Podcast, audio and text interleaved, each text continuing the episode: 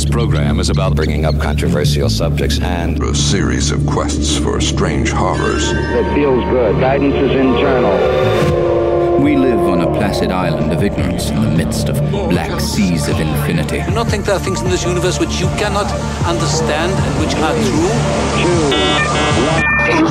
true. As they say, life comes at you hard, and nothing hits harder than a falling empire. Is the US casually drifting into failed state status? Will domestic asymmetric warfare become the next big hashtag contaminating social media in our near future? The answer is yes. The only question is when? We will scry the omens as we discuss Dark Age 2024 or The Age of Everything Sucks on today's episode, plus so much more. Of course, it's not all bad news though. Some of it's beautiful and weird. For instance, why are increasing numbers of people starting to join a 1980s era New Age space cult created by a disembodied alien intelligence? It's the latest trend abducting hearts and minds, and we'll talk all about it in the Audacity Chronicle at the end of the show. With that, welcome to Far Off Topic. I'm your host, Fiasco Jones. And because the judge would not grant his petition for emancipation, I'm also joined by Steven Jackson, aka Jax, aka Mr. Glasses. How is life? Life's good. Yeah, life's good. How about you? Uh, pretty decent. Yeah? Uh, re- recently bought a car. Excellent. Two cars, really. I feel like. I feel like in the last few weeks I've been at the car lot. Yeah. buying cars. Yeah, it sounds like uh, you got a couple, one for the wife and one for the the mother-in-law. That's right. Hmm. Because people just can't keep their cars on the road. Yep. So, uh, you know, Daddy Warbucks over here just shelling it out to the car maker man. Yep. Driving with your eyes closed, things happen. It's uh, it was a you know it was a dare. You know, this was one of those TikTok challenges. Ah. And apparently, you know, it didn't work. yeah, bad things can happen. oh, that would be horrible. By the way, I should say no one no one was injured in any of these TikTok challenges, so Yeah. we, we can laugh about it today. Yeah, and then uh, looks like cars are bought and everybody's back on the road. Uh, so I don't know if that's a good thing now that it comes out. of my I was gonna mouth. say like maybe maybe other people should watch out. Yeah, exactly. the challenge is on. if you live in the Southwest United States, Stay frosty. That's all I'll say. exactly, Stay frosty. head on a swivel, if you will. Uh, with that, let's get into this. I did something different here. Time for everyone's favorite game show. Last week in multiple choice. As we know, Jax is our one contestant this week, but he will have to answer a series of questions about last week's and every other week's previous news headlines. All right. Uh, Jax, are you ready? Oh, yes, I am. I'd like to just say for the record that I'm undefeated in this game. I went against myself, and I won. I went against Tiwi, and I, Twice? and I won. Yeah, twice, and I won. I think we pushed once. That does not count as a loss, and now today. So let's do this. Well, I, I don't know. These are some challenging questions All right. for you. All right, first question. According to experts, if you want to survive the zombie apocalypse, what city should you live in? A. Orlando, Florida. B. Roswell, New Mexico. C. Houston, Texas. Or New York, New York. So it's definitely not New York. Definitely not Roswell, because that's the one that they want us to think of. It's probably not Houston because of the shitty like weather situations that they have down there and like Texas is just terrible with like keeping the lights on. And the first one was Orlando. Yeah. Why Orlando though? Huh. I guess I'd say Orlando, but I, I don't like it. Hmm. Why Orlando? Why Orlando? Can you tell me why Orlando? That's a terrible idea. Well, the poll obsessed landscaping company Lawn Love Uh-huh. crafted a recent poll comparing the 200 biggest U.S. cities on 26 key indicators of zombie invasion preparedness, such as the share of the living population in poor health and access to quote unquote bunkers, hunting gear stores, and supermarkets. Um, Yeah. So it, it came high on their 22 their their their list their 26 key factors. But why wouldn't you do like like Boise or like Bozeman or like some of those like central like mid midwesty style towns that are like north? I don't know what you- why you why you'd want to live in any city. You'd want to escape into the nature, right? Away, and maybe that's because you can I don't know. There's just mo- less people in ill health, but Orlando, I feel like, is a retirement. Yeah, it's a so retirement like, community. Tons of Everybody's zombies. there, and then they and then God help you if they're fat zombies, because Right. uh, And they all start out fast. Uh, According to my own theory of uh, zombie biology, Uh-huh. every zombie starts out nice and fresh and juicy and therefore very fast. But as they degrade through their, you know, just relentless running or just whatever, their body deteriorates Hmm. into the and they slow. Exactly. Then they start to rot and stuff like that. that's so a eventually good all theory. it's- I'll bet that's I'll bet that's right. Man, can you imagine like all like an entire retirement home of fast zombies? that would be horrifying. that would be if you're that that orderly. Oh my god. like, oh shit. yeah. Oh my goodness. All right. Now, here's the thing. I was moving on to question number two. Go it's a ahead. follow up. According to the same research, what part of the country does lawn love seem to have a big problem with?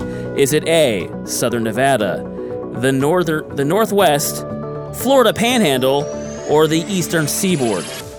So eastern seaboard, Florida Panhandle, Midwest, and Southern Nevada. So I don't think it's The southern. Northwest. Oh, Northwest.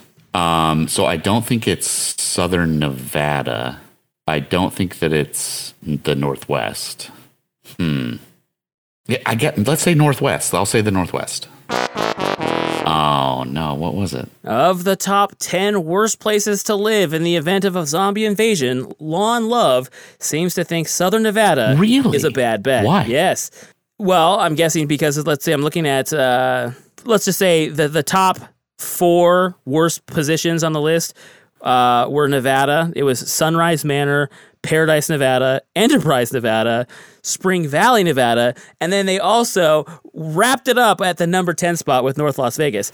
So wait, they picked as the worst places to be, basically like the three weird in, unincorporated towns in Las Vegas, Yeah. and then North Las Vegas. Yeah. That's ins- that's stupid. It really is. It doesn't. It feels like That's like an algorithm wrote that. it doesn't actually justify why, um, why exactly Las Vegas is the worst. I think place. Las Vegas would be fine. I mean, aside from the summer heat, like I think that it would be. You're so spread out. I mean, it's just. I think it would be okay. and you're not bounded by anything. Like No. essentially, like if you needed to escape at any, from any point of the city, like you just go off into the desert. Now, now you're in the desert. so yeah, I mean, maybe that's part of the reason why you're in the Yeah. desert. But you know, if you planned ahead like you should have, uh, you have plenty of gasoline and water to get you through it. And you should have a bug out location, folks. Exactly. Come on. So yeah, every one of these places, the determination of survival of anything is planning ahead. Exactly. There you go. That's Johnny Boy Scout knowledge for you. Mm-hmm. Be prepared. Moving on.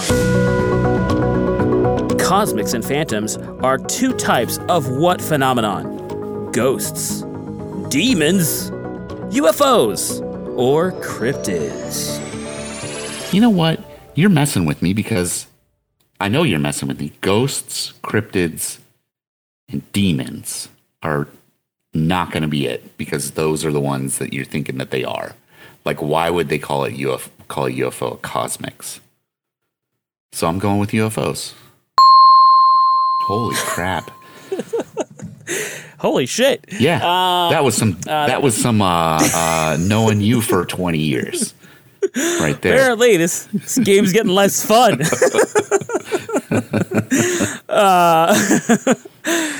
uh, all right, so I actually I'm uh, I'm surprised honestly that you didn't know this one straight out the gate, and then you had to use some deductive reasoning here because uh, this story has been I feel like blowing up. So, in a research paper dropped in late August from the main astronomical observatory of NAS of Ukraine, researchers explained their experiments tracking and recording bizarre aerial phenomenon above the country.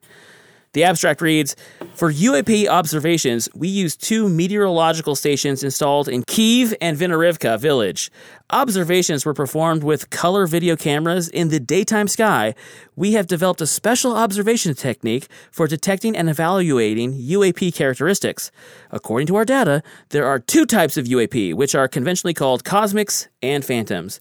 And if you're asking, the next question is what determines a cosmic or a phantom? One's really bright and the other one is essentially like just absorbs light. But they're all incredibly fast. So yeah, Huh. it's it's it's it's a study that's been exploding all over the internet. I feel like everyone's talking about it, and some people are even like making some like I don't know where they're getting these claims because it's the same paper that I've read. I haven't seen any new papers released, but people are saying that they're that these things are flying around having dogfights with actual jets. And I read, I mean, it's not a long paper, and I haven't seen any of that. They do say that there have been lots and lots and lots of things in the sky. I then respond with, uh, "Well, you're in a war, Yeah. like, like, like, yeah, fucking supersonic missiles and jets and helicopters. Yeah, those are all fucking in the sky. Yeah, yeah. But- they're. I mean, they're gonna see. I mean, this is just so obvious. They're gonna see so much crap from from the Russians, and and probably from uh, their allies. Right. I mean, drones and all kinds of shit. Yeah, drones, everything. So I don't know. It's uh, they do say that they are able to because they have these two different um, observation sites. They're use, able to use those as a way of determining how fast and how far away it is. So we, at the very least, it's not like a, a Billy Meier type hubcap type situation where they're throwing you know some like Right. bullshit into the sky. Um, these things are out there. As to what they are, I feel like that's undetermined. You know. Weird. So, but it would fit the kind of the weird UFO that I feel like the 1950s era UFO Yep. model Yep. of UFOs. Very interested in human uh, wars. oh, interesting. Yeah. Um, and you know there are our tendency for violence, so Right. you know that kind of fits. Next question: How long do we have before we encounter an alien species, according to a recent time traveler's account? Is it three months, one year, two months from this very moment, or an hour after you hear this podcast? Three months. Total guess. Yeah. Yeah, one year. One year. That was. Yeah. Yeah. Hmm. TikToker and avowed time traveler known only as at time voyaging claims that on January 13, 2023, someone who is exploring, and this is literally the way they wrote this. So if it sounds weird, I apologize.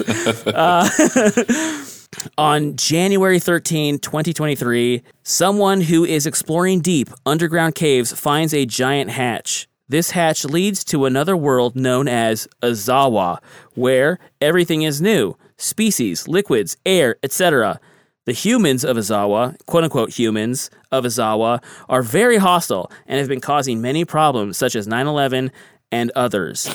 Um, so, yes, so presumably someone's going to open this hatch and the Azawa are going to invade the Earth, uh, and that's going to be our first alien encounter. If you technically consider Hollow Earth people aliens. I mean, I, I hope this. I hope that. I hope it happens. That would be amazing. I personally think this guy's. I don't think he should get much credit because he's. I feel like just lifting from the Shaver mysteries Uh-huh. with the Deros and the Teros. I, I do kind of prefer Azawa as a as a, a name. I don't know why. It just it just catches. It rings better for me than Right. Dero. But um, whatever, you know. What I guess we'll see what happens on January thirteenth of next year. With that, Push. I'm even. I'm. I'm still undefeated. yeah, I, I was keeping track. I'm two. Two for two. that is true. Yes. No, two out of two. I guess. Two out of four. Two out of four. Yeah, that's it. It's a push. And uh, congratulations, I guess, again, Jack. Thank you. Thank you. you're still the reigning champion. Yep, crushing it. I'm gonna have to find a ringer to uh, to beat you. Maybe next episode I'll find someone brave enough. Uh, that person you. doesn't exist. Did something different here. From clear warnings of a possible vampire apocalypse to the sad news we've been torturing and eating sentient life with reckless abandon, we bring you all the best stories begging the question what in the weird?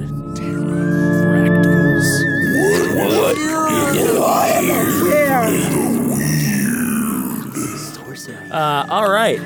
So, archaeologists from Poland's Nicholas Copernicus University in Turin made a bizarre discovery while excavating a gravesite in the southern village of Peen.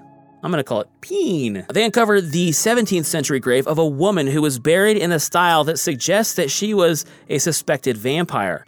A sharp sickle was placed across her neck, ready to decapitate her should she jolt awake after death, and a padlock was put around her big toe. Darius Polinsky, who led the research team, told the Washington Post ways to protect against the return of the dead include cutting off the head or legs, placing the deceased face down to bite into the ground, burning them, and smashing them with a stone. Instead, in this case, a sharp scythe is not laid flat but placed on the neck in such a way that if the deceased had to try to get up, most likely the head would have been cut off or injured. There's there's so many things about I love about this story. Uh, I love that it, it kind of corroborates that vampires were living amongst us, or you just had really paranoid people. But uh, still, still, what really tingles that uh, uh, tickles my fancy is it sounds like the the opening plot or like the I don't know the opening scene Right. to one of these uh, Life Force type movies. I always bring up Life Force. I love the movie Life Force. I don't know why.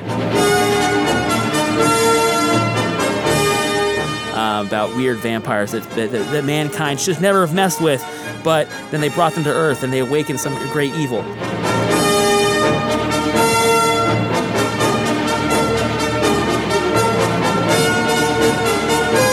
What I feel like every time I see one of these stories. What, what about you? Yeah, it, it's like Legends of the not Legends of the Fall. Uh, Interview with a Vampire, the other Brad Pitt movie. Uh, Interview with a Vampire, uh, which is I, I always liked, but it, it just it's fantastic. Like you just picture you can picture the person being buried. I'm sure that you know she did not have a good demise. Well, I mean, we don't. I mean, yes, she could have been burned. Yes, that's possibly true. but yeah, probably most likely, maybe. Yeah. Um, But you know, like it, it's just it's great. I mean, I, it's I'm the same way. Like it just triggers my imagination for any possibility out there. Some historians suspect that the vampire burials were performed on weirdos of their time, but of course, as it always happens, mostly women. Um, a quote here uh, Women were very susceptible to retaliation for any kind of accusation of or anomaly from, from refusing to marry, having a miscarriage, or even just not menstruating.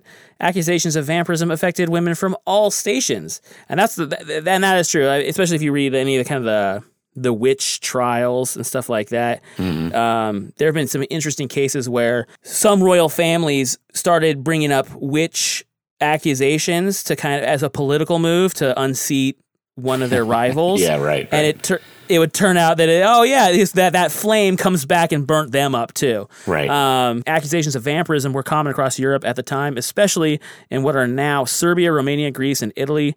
Uh, the church and some authorities were systematic in investigating exhuming bodies and hunting for evidence of vampirism. Another thing that I thought was would be it's an interesting scene, I guess, or just like this idea that there, that you could have been hired uh, as a guy that just walked around graves, you know, hunting for vampires. Right. Not right. in the traditional sense of like a stake, or maybe you had the stakes, but it's like like you weren't going to hunt down people. You were just like digging up graves and like, oh, did this did, did this guy die weird? just dig dig up the Yeah. grave, put a stake through the heart. That's fantastic. Yeah, that's a really good uh, mental image too. I mean, it's just you know, of course, it originates in that area of the world, and it's. Um, I, I really love the the notion of the vampire hunter too. That's really fun. Bram Stoker, he wasn't writing fiction. Absolutely. Yeah, It was really happening. it's great. in a little change of pace here, um, a little more disturbing than vampires. The story is brought to us by Natalie Lawrence of The New Scientist. Um, she writes Many people have seen the way a Mimosa paduca plant, I don't know if I'm saying that right, Mimosa paducea plant, also called the touch me not, folds its leaves when they are touched. Have you ever seen this, Jax? Do you even know what this is? You heard of this? Yeah, I mean, I know the I know the idea. Really? I've never heard of this before. Yeah, So, I, I haven't heard of the plant itself. Like, I couldn't name the plant, but yeah, I mean, I I've seen plants like close up when you touch them. Hmm. Okay. I've seen like yeah, you know, like the Venus fly fly traps, but I feel like those are like I don't know. Okay. Fewer know that if you put one of these uh, touch me not plants into a steel chamber with a dose of anesthetic, it will eventually stop moving, as though it were knocked out or put into a sleep, a deep sleep. A guy named uh, Paco Calvo at the University of Murcia in Spain has done this trick several times in front of audiences, and it never fails to surprise onlookers, prompting them to ask the very question he himself is trying to answer. If plants can be put to sleep, Does this mean they exist in a state of awareness that is shut off by the anesthetic? Might we consider this state to be a kind of sentience or a subjective internal experience, or do plants have some form of consciousness? I think we, we've we, I think we've talked about this idea before. Yeah. Um, but this is an interesting experiment because it does kind of force that question in there of, uh, of well, hey, if it's not moving anymore, it doesn't have a nervous system, but you know, is it asleep? I mean, what, what, what do you think? I don't know. I mean, like I, I don't know if it has. What is con- I mean, like, what is consciousness? Like, you know, like that just gets to the heart. We could talk about this for hours. Like, is it just like chemistry and electricity all kind of running at at once together and things happen? Like, I, I don't have an answer. Like, maybe I. It wouldn't surprise me, and I'm okay with it. Like, if they are conscious, I uh, conscious, conscious, I'm okay with it. Like, it's fine. Uh, we we have to eat. So if that's the Right. if that's the like issue here, um, but yeah, I, it, I I don't know about the anesthetic either. Like I don't know what he used, and it, if it's like a numbing agent or something like that, who knows? Supposedly, according to uh, the rest of the article, it the anesthetic doesn't matter. In fact, if it if it if it numbs a human or an animal, Uh-huh. it'll have the same effect on a plant in like that kind of a gas form, I guess. Huh? Yeah. I had no idea, and I, yeah, it's just. I don't know. It's such a weird question to ask, and it's one of those that's just up in the air. And the religious types will have one answer, and the atheists will have another, and the hippies will have another, and it's you know, um, I don't know. And the new age folks will have a different one. In fact, because I right as I was as I was looking at this article uh, and I put it in, I was like, you know, getting it into the show. I was reminded of this woman in Japan who, well, actually, there's two different stories. Well, so this woman in Japan, she placed like some kind of like um, uh, electronic detectors on plants and would record like she would ask the questions and she was she alleges that she recorded them talking to her like returning like communicating with her. And the sounds were like "Beep, beep, beep." and uh, it's like oh yeah this is that's a plant's voice. And uh, it's like oh okay. But that was like that was part of like uh the guy who created the lie detector actually went on a long after he kind of like left the the professional world of government he went on a long crusade trying to prove that plants were alive or conscious using the same kind of like lie detector technology Huh. and yeah it's a really there's, there's a whole rabbit hole of are plants awake type uh, uh, investigations strangely i could not find this woman's I, I I really wanted at this point to be able to hit a button and play the sound of the uh, the plants talking and if i find it i'll use it right now Relying on her affinity for plants, Mrs. Hashimoto looks forward to actual conversation with her cactus. Convinced that it possesses an intelligence, she is determined to teach it the Japanese alphabet. おーっ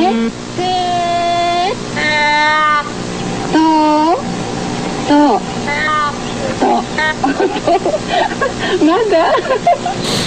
and if I didn't, you heard nothing. so, uh, but yeah, it's it's it was really weird. It's bizarre, and people are obsessed with this, with obsessed with this idea. Uh, and I have to ask, like, but why? I mean, I guess it's always good to know why, but I feel like we are eventually uh, painting ourselves in the corner. At least people who like want to eat ethically, I suppose. Like you know, like plants were a great a great world that they Right. lived in. Yes, they We were great about it. Exactly. They were a great place to go to to eat. And now to find out, oh no, they're just the same thing as cows. Yeah, they're just they're just the plant the the vegetable world version of a cow. You're doing the same thing. You're going straight to hell too. I feel like that's a real sucker punch. It is. like yeah, you're absolutely right. It's a it's a real kick in the teeth. some things are best left unknown. Exactly. Yeah, exactly. Some things are best left unknown. Very good. And we really we can't give the breatharians any like moral high ground. We just we just No. can't let that happen. So- no, not at all. And with that, a channeled work of craziness is hooking new devotees into joining an 80s era space cult. What it's all about and instructions on how to join will all be covered in our Audacity Chronicle at the end of the show.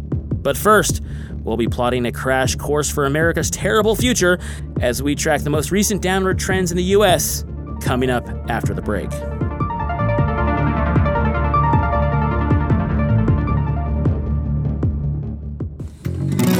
If you're like me, you have an abiding fascination with death and the myriad processes that cause it.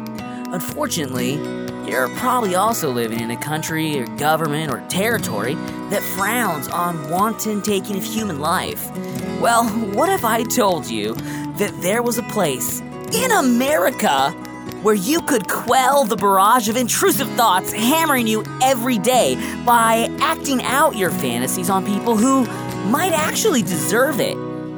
Yeah, Due to a legislative mishap, there is a precarious 50 square mile zone of land between Idaho and Wyoming where murder is actually legal. You heard that right. A place in America where murder is 100% legal.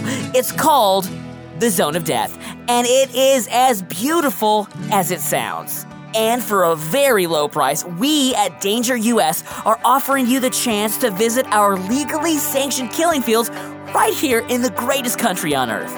We want to welcome you to the Yellowstone Free Fire War Zone. But once you've taken your first ear as a trophy for your necklace, you'll call it heaven on earth.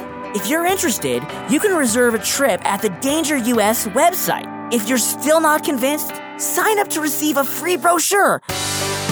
Just by signing up, you'll be entered to win an all expenses paid trip to the Yellowstone Free Fire War Zone for you and, well, someone you wouldn't miss if they just disappeared. We're happy to share this special offer with you, but it's only for a limited time, so sign up right now. Sign up now at the website freefirewarzone.com for a free brochure outlining all the great benefits that we have to offer here at the Yellowstone Free Fire War Zone. Remember, that's freefirewarzone.com for your free brochure, and we'll see you downrange.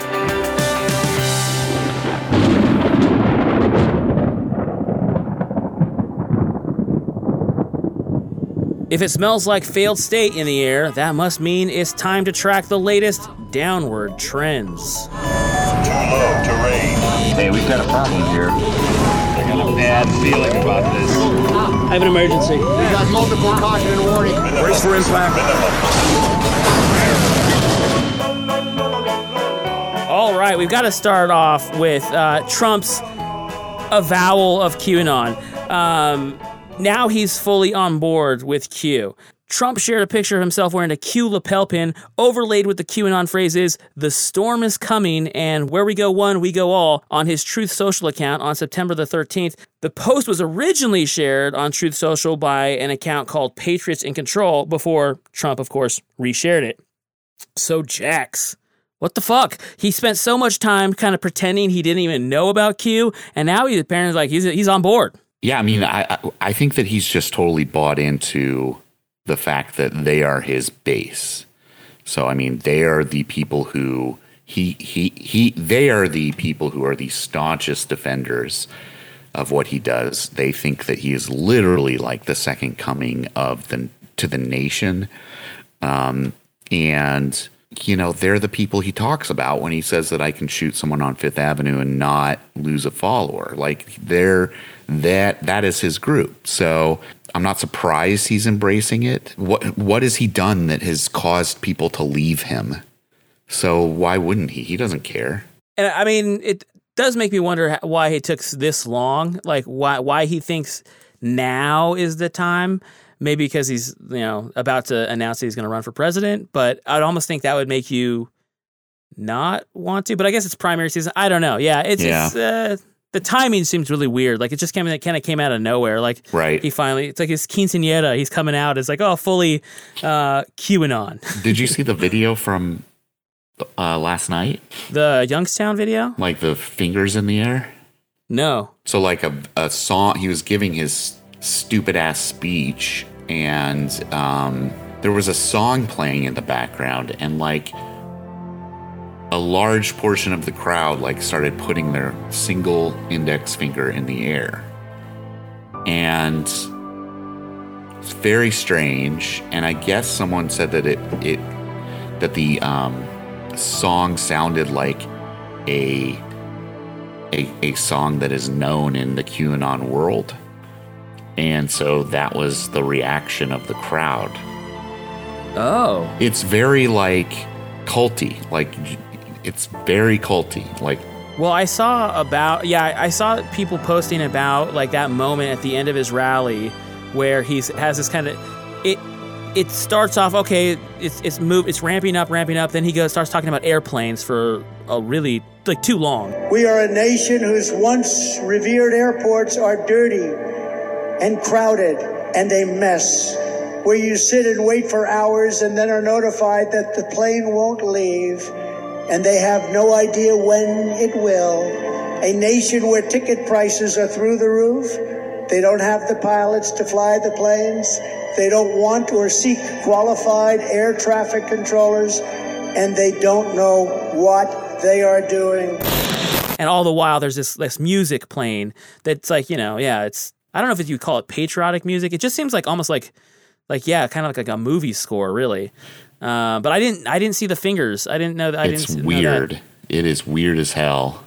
Um, and yeah, I mean, there's a lot of people out there doing it. I'm trying to find a photo of it to send to you, but like, it's very strange what what was going on. It was like it was very it it was culty. I mean, it was just And that's probably the other thing too. He's realizing that like there's absolute power in just embracing the cult of Yeah. just saying fuck it, man. Like it's like I don't think it's gonna.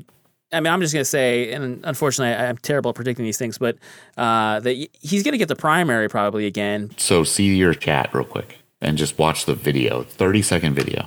Oh shit! Isn't that weird? Yeah, It's so strange. I never saw this angle. That's I think that's why. And it's a large portion of the crowd. Wow. Oh yeah, you can see it from the wide angle too. Everyone, they're they're It's crazy. no man. one behind him is doing it though. It looks Right. like. Oh no, there's one person in the back. I wonder what the QAnon song is. Yeah, I don't either. I don't know.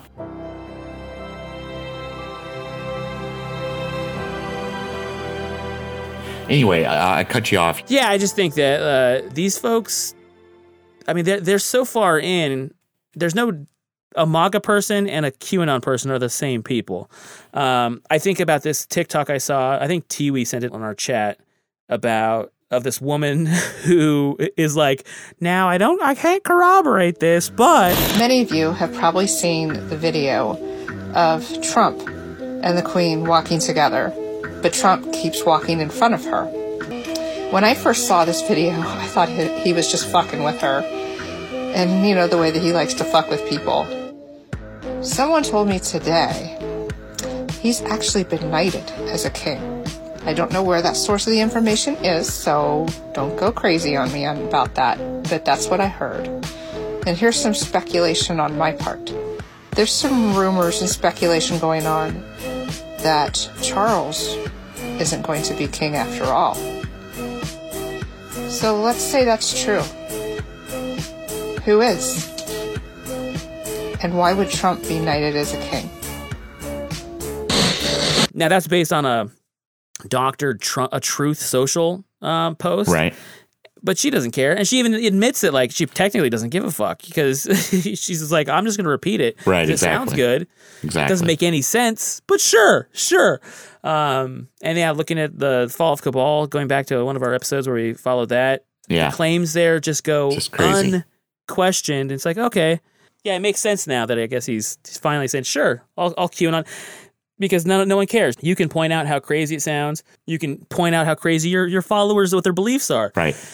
Doesn't fucking matter. It doesn't matter. Like the man shortly before the 2016 11 or 2016 election was caught on tape saying that you can grab famous women by their vagina because you're powerful. Mhm. And he got elected. So nothing matters. Nothing Yeah. matters. And since then, he's claimed that he's still president, and they believe him. Yep. Nothing matters. so, uh, which is probably a great time to check the pulse of the greater nation. Um, I think that we, the U.S. is facing a much more imminent threat. Um, and I'm going to read this excerpt from a book called The Next Civil War by Stephen Marche, because I feel like he it really puts it into just really strong relief here. He says, The United States is coming to an end. The question is how? The unimaginable has become every day in America. Buffoonish mobs desecrating the U.S. Capitol building, tear gas and tanks on the streets of Washington, D.C., running battles between protesters and militias, armed rebels attempting to kidnap sitting governors, uncertainty about the peaceful transition of power. Reading about them in another country, you would think a civil war had already begun. The United States is descending into the kind of sectarian conflict usually found in poor countries with histories of violence, not the world's most enduring democracy and largest economy. The fall has been sudden. A decade ago, American sustainability and global supremacy were a given. No longer. Solidarity has dissolved. The American system has become a case study of paralysis political violence is on the rise. A 2019 poll from Georgetown University asked Americans how close to the edge of civil war their country was on a scale from 0 to 100. The aggregate of their answers was 67.23. So almost exactly two thirds of the way. So, what I like to call this, the way I frame it in my head, uh, I, have been I, I, love branding, and I've branded this Dark Age 2024. Yeah. Um, because I see that not as the end. I see that as the beginning. I see that things are mounted, are moving toward this moment um, where it's a tipping point, where no matter the outcome, Trump wins, Biden loses, or vice versa, though things are not going to, they're, they're just going to be irreparably harmed and the question I have is do you think that there's anything we could do at this moment to change that outcome? Or is it, like I said, inevitable? Yes, there are things that you could do to change it, but it's like it, it won't happen. Like turn off 24 hour news cycles, just turn them off. Um, turn off social media and the internet, like just turn it off. Um, you do those things, and people have to talk to each other again. Like you literally have to stand in front of someone and say, "I think you're stupid," and like that, you know, the polite society might come back uh, slightly. I think that um, obviously those things aren't going to happen, and that a political polarization makes a lot of people a lot of money, and so I don't think that we will see an end to the media landscape that we have, the the like writ large media, like across the board, social media, broadcast, print, all of it. So, I mean, unless you do some really, really dramatic things that just aren't going to happen, yes, I think it's inevitable. And, and I said earlier, I think we're in a really bad spot. And um, I don't think anybody recognizes how bad that spot is right now. I think few people do. I mean, yeah, I think that there are people that do, but there definitely hushed up as like alarmists. But the more I look at the landscape, and of course, I, I will admit, I have alarmist tendencies. Anyone that's ever talked to me knows I love to indulge yeah. in the worst case scenario. It's okay. Like it's been it's been great. yeah. Part of why I like you. um, but I think that that the tea leaves that they are correct in this instance because and and to kind of like maybe not to to look at your your the way you saw things i actually don't think i think that yes social media and our media landscape have moved the ball toward further toward downfield uh, in, adva- in advance of, of civil war but i think those were already deeply baked into the american experience and that as demographics changed those even if social media didn't exist even if that we never invented 24 cable news that the feelings the emotions would still be there and eventually it would tip. Now these media tools these communication tools definitely sped things up to a level that because like the paranoia and conspiracy they're not fucking new. Um, i mean we were listening to art bell when we were younger you know? You know there was william cooper there was fucking the john birch society you know? Right. like all of these things were there agitating for uh, a very conservative, if you want to call it that. I almost say like I don't, I don't even know what the word is. Paleo conservative. There we go. They were looking for a paleo conservative worldview where women were literally back in the they you know they couldn't vote. They were back in the houses. They had no political standing. That's what they've always wanted. The communication tools of today have simply just busted those doors open. And the two party system, which was originally designed, you know, to really keep the poors from taking control, full control of the government and letting corporations and the rich, you know, be able to to, to move things around uh, in an equitable way for them. Now it's completely become a you know a, a football game of reds and blues, Yep. and the Reds at this point, I feel like early on they found this one really good strategy. I mean, I guess you could go back to Nixon with the Southern strategy of basically agitating for white fragility. Um, well, and they've just basically found that that's the, they're they're running. That's what they're going to go with, and they've added a little bit of communism. You know, some John Birch paranoia, a good old fashioned hatred of the liberals from the Reagan era, um, and their social media or their social programs, small government, and now they have this monster where the MAGA Republican that is completely divorced from reality. Yeah. And as you once said to me, you can't win a negotiation when the other person's counterpoint is fuck you. Right. And that's what we're getting now. Now now there is there's no that's my preamble to the statement. There is no hope. right and you're you're absolutely i mean and that's the that's the outlook i mean when you would when you would bring up virtually anything during 2016 the response was fuck your feelings and it's like no that's not how this works because eventually you're going to be on the losing side and you're going to be crying like a little asshole when i say fuck your feelings so like we can't say that to each other because we have to get along. We're, we we live in a singular nation of 330 million people who all have differing opinions, and if half of us say "fuck your feelings" to the other half, that doesn't work. It it society dies.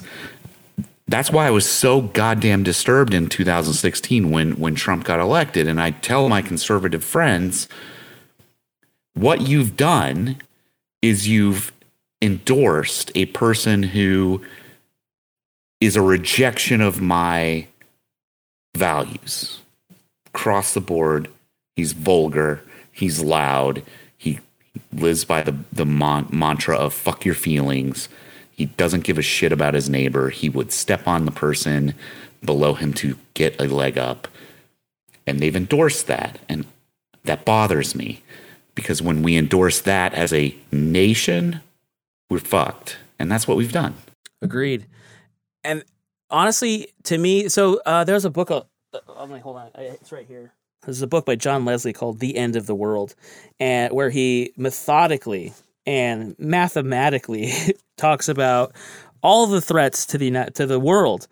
And I always thought the one that that I, I mean, he, and he goes to the runs the gamut of the diseases, the Yeah. meteors, and all that shit. But the one that always caught my fancy was the one where he describes people who just want it to end, that don't care anymore, and that, that you don't think about those people because you almost kind of, don't imagine that they could Right. exist because they would end too. Right. Um, Trump is one of those people, in my opinions, especially as these indictments come closer and closer to grabbing him. Um, that's why you saw him agitate for violence after the Mar-a-Lago raids, and most recently, um, he was on Hugh Hewitt's show where he says, "I don't think the people of the United States would stand for it." Uh, I don't, uh, meaning if he was indicted, uh, I think you'd have problems in this country, the likes of which perhaps we've never seen before. So he's actively, basically saying, "You come for me, I want you to burn it all down." Yeah, my people are going to fuck you up. Exactly. His little red, red hat militia. And some other reporting was basically saying that uh, Trump is not only continuing to defend the transgressions of January 6th, but also intensifying his commitment to take care of its perpetrators should he achieve presidential power again. Implicit in these pledges is another one that he will look to take care of anyone who helps him next time around. Uh, such encouragement by the former president will likely set in motion the development of a pro Trump militia with two years of planning in front of them should he run and lose again. So, yeah, I mean, I think that all these like things are, are being put into place. And unfortunately, a lot of, I mean, there are definitely people out there saying this is happening and you need to watch out. There's even people who have left the Republican Party because they feel like on their side, nothing, they're not, no one's, no one's taking this seriously. But ultimately, the, the people who do matter, the government, you know, the, the, the people who are the, I guess you almost, I'm almost call it the, the deep state, the thing that actually, the heart that runs this thing. Yeah, there's political people that come in and out, but there's always this, this thing called the government that just kind of operates.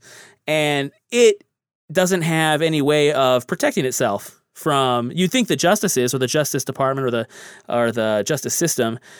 But no, I, I, I watch to see how slow for one thing it operates. I mean trump basically kicking the ball down the road with appeals and appeals and appeals. And the justice system is designed to do that just to like let things just fester for years until the next party comes into power and they just squash that investigation. So it's like there's no safety rails on this thing. It's all No. i I feel like it's careening out of control. And some people are are just kind of hoping that it'll work out is what the way I see it. I completely agree. There, th- that's exactly what's happening. Like, there's, uh, you know, it'll be fine. Like, it'll shake itself out in the end. What is going to happen in 2024? Like, let's just game this out for a minute. Election night 2024, Trump loses. Do, do you think that they accept that defeat? It's I mean you have to actually consider about how many of these laws that they've that some of these states have put through where legislatures can simply reject uh, Right. the vote. So, like, Um, do you think they accept it though? No. 2024 election night, Trump wins. Do you think liberals accept that defeat? I feel like they would because it's a different mindset. I just think that it's a it's again it's the liberals are all about hope and they're all about like heart and they're they really respect norms. They really that, that's like that, that's their religion. That's is- what's really ridiculous about calling them the liberals, by the way. yeah, it's true. I think that they don't. And and I think that they don't because of all of the laws that you just mentioned being put into place ahead of this election. I think that they say you wouldn't let us give water to people in Atlanta, Georgia, and there were five voting locations in that entire met- metropolitan area. Of course, you won, and we now have a stalemate where the the now now the left are the people denying the the future president uh, an election. Now, do I think that they'll storm the Capitol? No, because we have tact. But um, Well, no, let me stop you there though, I- because I think it gets to the it's the character of the reaction. No, I guess you're right. Liberals or the left will not be happy, and they might uh, be very angry. But the way they show that is not to pick up their weapons and like attack. I don't know polling stations or Republican, you know, RNC headquarters anywhere. Instead, they just go to the streets and they make a big show of it. Um, they march, um, which is you know will easily be clamped down by um, the the you know city militia, Yeah. aka police, Right. And then they give up, and then they go back to their jobs. Yeah, it'll probably be weeks of marches. There'll be fires, cities on fires. Fox News will use that to say, "Guess what? These evil Antifa pieces of shit. This is why they can't run. Li- they, this is why they can't be elected to government because they hate America and they want to destroy cities. You know, it's all it's all really, really built in for that little reflex there. Now, on the other side, if Trump loses again, and let's just say for whatever reason, the political stooges that he's placed into those key positions are too afraid to become complicit in a in a soft coup. He's going to then get that red hat militia. He, he he will twist the arms of those people and say, "No, we okay now. Yeah. we need to really do this." I think that there will be enough people in positions of power throughout the states to nullify a, a loss. Yeah, I, I just do. I mean, like, I think that, um, you know, depending on how like Arizona goes and Georgia goes in the state elections, um, uh, New Hampshire and Pennsylvania, uh, Yeah. Michigan, I think if those states get like MAGA style or even like Republican secretaries of state, like, I think that, I mean, they were already debating. I mean, this was already kind of happening in Michigan. Like it kind of happened in Michigan. You might remember, like what, like the whatever county Detroit is in, they like yanked back their results for a hot minute, and then were like, nope, nope, just kidding. When they saw the reaction, but if the reaction is not uh, so visceral, and you know we're used to it now a little bit, uh, and perhaps they have some posi- people in positions of power who are in uh, positions of power higher than them. I don't think that they pull that um, retraction. and also if they see if there's more unity Yeah. if, they- if there's more uh, places in the the rest of the country that are doing similar things they'll have that that sense of solidarity to just say yeah no we're gonna we're gonna we're gonna run this Yeah, we're running You know, it we're gonna- again yeah with like no mail-in ballots or some bullshit. So yeah uh, just across the board i think it's it's it's very very worrying uh obviously Yep. this show is it's, it's definitely on the uh, the doom and gloom side so um But I don't even think it's a doom and gloom thing. Like, I seriously don't. I think it is the reality we have to face. I mean, I think American democracy is since like Gingrich has been on its heels. Mm-hmm. And and I think Merrick Garland was like the biggest shock to the system that we just took. And and then January 6th happens and people get frosty and they know that like we don't have to we don't have to put up with a Supreme Court decision that goes goes the opposite way. Like what are they going to do? We can try and kidnap a, a governor. and get acquitted for the most part Yeah, It just I don't think that's doom and gloom. I think that's reality. It is what like and and I think that it's reality like now and I think it's going to become very more evident um in in a matter of months. very true very like true. two months. I think November 2022 is our test run, and I think it's going to be. I don't think it's going to be pretty. Right. I, I'm, I'm looking at like governor, the governor race in Arizona. Yeah. Kari Lake will do if she loses. Right. Um, you know, especially you know Mastriano. If uh, in is that Pennsylvania, I want to say. Yeah. Yeah, it's Pennsylvania. Those are really dicey. right. Wisconsin, and I mean, it's just very dicey. Dicey, dicey! I guess that's 2024 pregame. We'll see what happens. So, a new age space cult is gaining steam online to prepare believers for an impending mass soul harvest. Will you be ready? Tell you all about it in our Audacity Chronicle right after the break.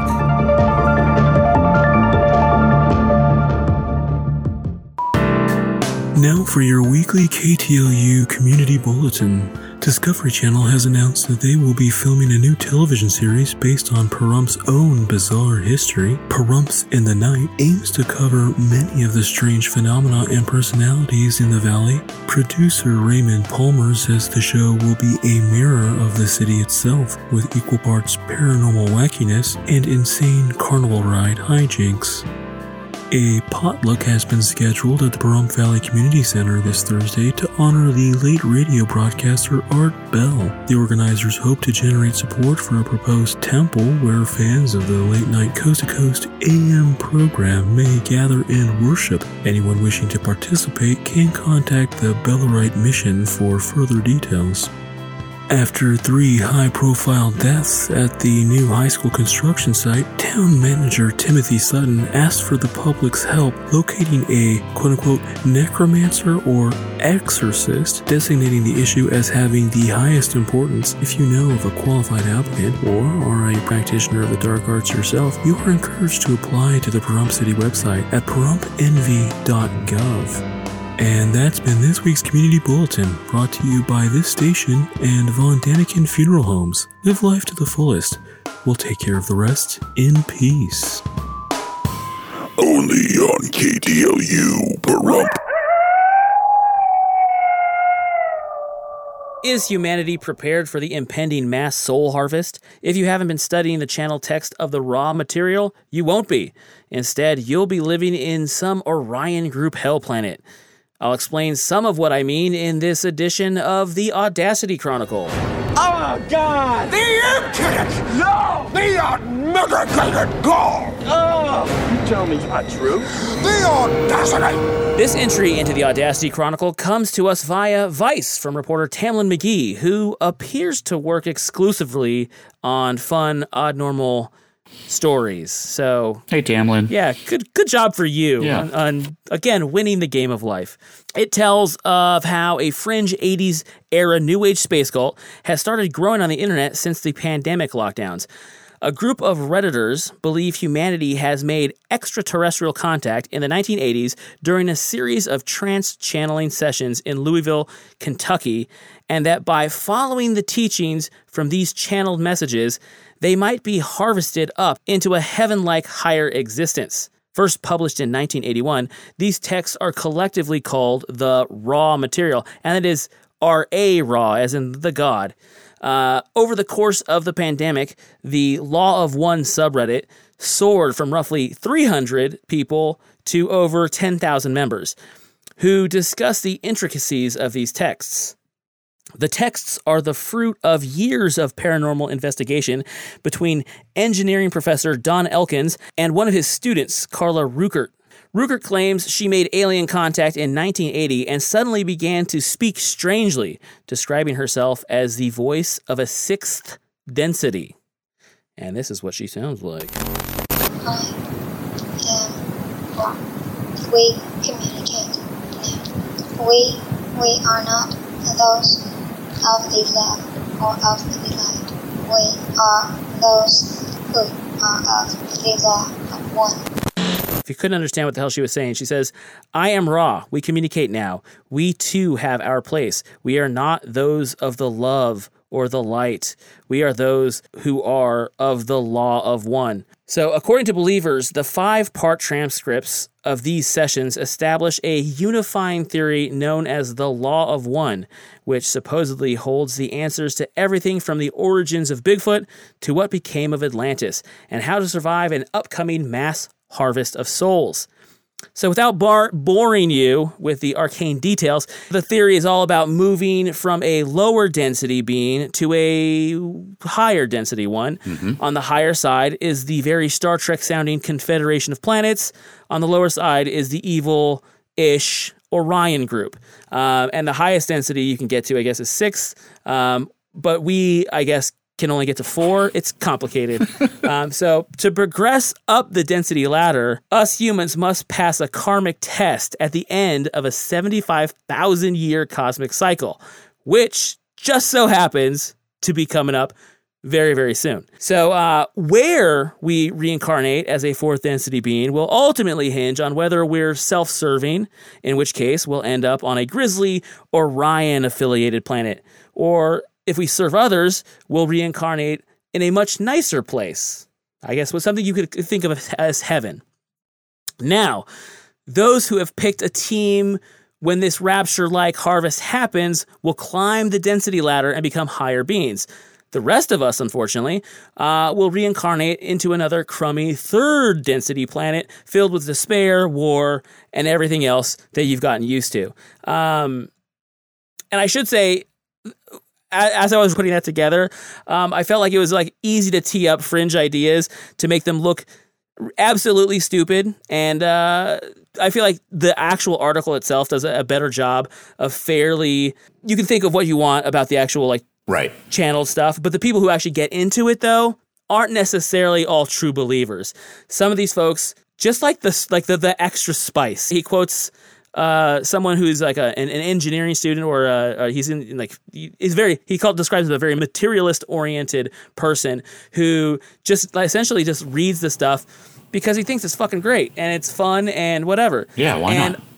I can hundred percent sympathize with that point of view entirely. Um, entirely. Right. It's been described by many people as being called the excluded middle. I think in wrestling they're called smart marks. Yep. Um, but it's it's it's, it's the idea that like, you don't have to fully delve or abandon yourself to some of these crazy things to to enjoy them and to I guess participate and even like even maybe even take something out of them. So that out of the way, what is your first impression of the law of one or the Ra Material? I think that, like, I mean, I could see it like rising on Reddit and being kind of a like a meme almost, or you know, trollish. And so, like, I get the um, person who's just like, I just like it, and so you know, I don't necessarily believe in it. I just think it's neat, and like, good for you. I mean, it, you know, I'm a big proponent of leaving people alone about things that they find interesting and enjoy. Let them enjoy their lives. Um, so it's cool. Like I think it's great if people want to go down that route. It also gives us a good origin story, which I kind of like. Um, I always love a good origin story, and I also love ties uh, when people tie Bigfoot and Atlantis because those are like the polar opposites of one another, and it's just such a good uh, string that people try and thread. And I don't know, I really like seeing people try and do it. And as you indicated, that's the very, very Cliff Notes version of the Ra Material. Um, it is, in a lot of ways, like it's one of those kind of QAnon style um, uh, ideologies. Not in that it's it. th- They, they they believe in the same things, but they, they try to tie everything together. They try to create a universal narrative um, for all these disparate paranormal Fortean style phenomena. And so yeah, it's like, yeah. There's Bigfoot. There's Atlantis. There's uh, you know the Mothman. There's everything's in there. And it, the reason why it lives on now is because people are treating it as a sacred text. And I should also say that so yeah, it's it's it's there are transcripts, but there are also where I pulled that audio from. There are like five uh, YouTube sessions just ready to go if you ever wanted to listen to them. I will say though, it, it it's hard listening in the sense that the way she channels Ra Yeah. is frustrating. Very. It sounded like she was talking as if Ra was a computer. Right. Now, here's the thing I cut out a lot of spaces. so it's like, I am Ra. We and on that's how that that's the the the the progression. So, you know, God loves you if you want to go, you know, delve into that. No. Uh, it's also not the great the greatest quality. But, you know, what she's saying is ultimately doesn't matter to me. Um I think it's great. It's not at that level of Heaven's Gate. They're saying, yeah, attain these things for the upcoming apocalypse, essentially, the soul harvest. But so far, no one has poisoned it with the, the with their cult of their ego cult, you know, Right. where they're like, oh yeah, let's let's all die together to get on this comet coming through. So, in the most part, for right now, I think it's yeah, it's fantastic in the sense that it's people trying to re-enchant their lives, you know, and with something Yeah. it actually also is an interesting point in that decades from now people are going to look back to the pandemic and look see to, to mind some of these weird phenomena that happened. Because I, imagine who knows? This this community may just you know dwindle away just, just like it had since the 80s um, to be found again later you know. Or it may continue to grow and become something like you know with with kind of qanon mainstream or at least in the fringe world become a kind of like a you know a, a pop hit. But there may be others too. And people i think will look back at the lockdown and see what happened. I mean it's not uh paranormal based but you know crypto really came to its own during the pandemic. So there were a lot of things that were that were that exploded during that time, and I think that th- th- there they will become points of study that are very interesting. That you know, just because having these community stay home for Right. I don't know three months, Yeah. Three months. It was a while. Uh, what happened? What were the results from that? You know. It's been a weird couple years, man. It really has. It really has. I mean, that's also yeah, because that's also when QAnon exploded too. Mm-hmm. Mm-hmm. people were expecting they, they look at the economic factors they look at these very hard line matters but they don't uh, they don't really consider like what's going to happen to the human and his quote unquote spirit you know Right. that spiritual journey what are they what once they're locked essentially at home exactly what monks used to do back in the day they would you know go into their little their cloister and just you know meditate essentially or just kind of think about spiritual things. And they'd you know they'd have these moments. Everyone was doing that you know in 2020 everyone was doing that. And or they were looking for answers you know through the internet. So now we're seeing the fruits of of that moment. Right. and i think it's interesting. Yeah, it's very interesting. I mean, the the pandemic was and and still is, uh, you know, affecting so many things and it's going to be a very it's going to be cool to see like what what the world looks like in 10 years and like what the s- social science says about it. even outside the law of one i'm noticing that the the world seems to be grasping for that reenchantment um it sort of feels to be like we're getting I mean, I was alive in the '80s. Um, I was like really young still, but I still remember like it felt like this like everything was very um, new agey. You know, Yeah. you had the crystals, pyramid power. You had the Time Life books on you know uh, the spooky commercials. Yeah. um, and th- those books happened and sold very well because there was a moment they were striking this moment of people really just like into that shit and now we have the internet and people again even though we're i would say more technologically far more advanced than we were back then um, people are still searching for that the weirdness they're like okay well yeah um, no i'm not gonna like throw away my macbook but or my phone but I do want to like you know become witch witch, uh, witch talk. You know, I want I want to investigate that shit. So yeah, it's it's a weird time and, and a good time. I think, as you said. Yeah, I mean, forget about what we talked about earlier. I think they go hand in hand. Actually, I think that that's the one thing that saves us from our our our doom is. I think you're right. Yeah. Being able to you know find these outlets, and if more people just do that, eh, maybe you know we'll just be happier people. But maybe maybe it's not enough. yeah, that's not gonna happen. With that, once again, it's time for Art Bell to offer us some parting words. I'm already overwhelmed, and I can't figure out whether it means that we're li- living in the last great days or the last of the bad days. I don't know which it is. I'm with him. I don't know. Yeah, exactly. Yeah, I feel that. Yeah. Uh, I, I always forget since I've been mining his uh, all his sound from all his past uh, wh- How much of a curmudgeon he was. yeah, he was. He was a grump, man. yeah, uh, and very dramatic too. So Yeah. uh, love it, love it. Obviously, that's why you know, it rubbed off on me clearly. Sure. So uh, far off topic is produced by myself, Jackson Tiwi, and edited entirely from instructions channeled through me by our Lord Ophiuchus. You can contact us on Facebook at Far Off Topic Show and Far Off Topic on Instagram, Twitter, and other socials.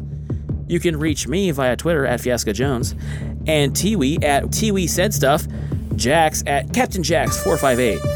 If you'd like to support the show, post your plans for Dark Age 2024 on the internet and see how long it takes for a Christian nationalist to denounce you as an Antifa Satan working to advance the Ra Material. Most of all, thank you for listening, and until you hear from us again, so mote it be. So mote it be.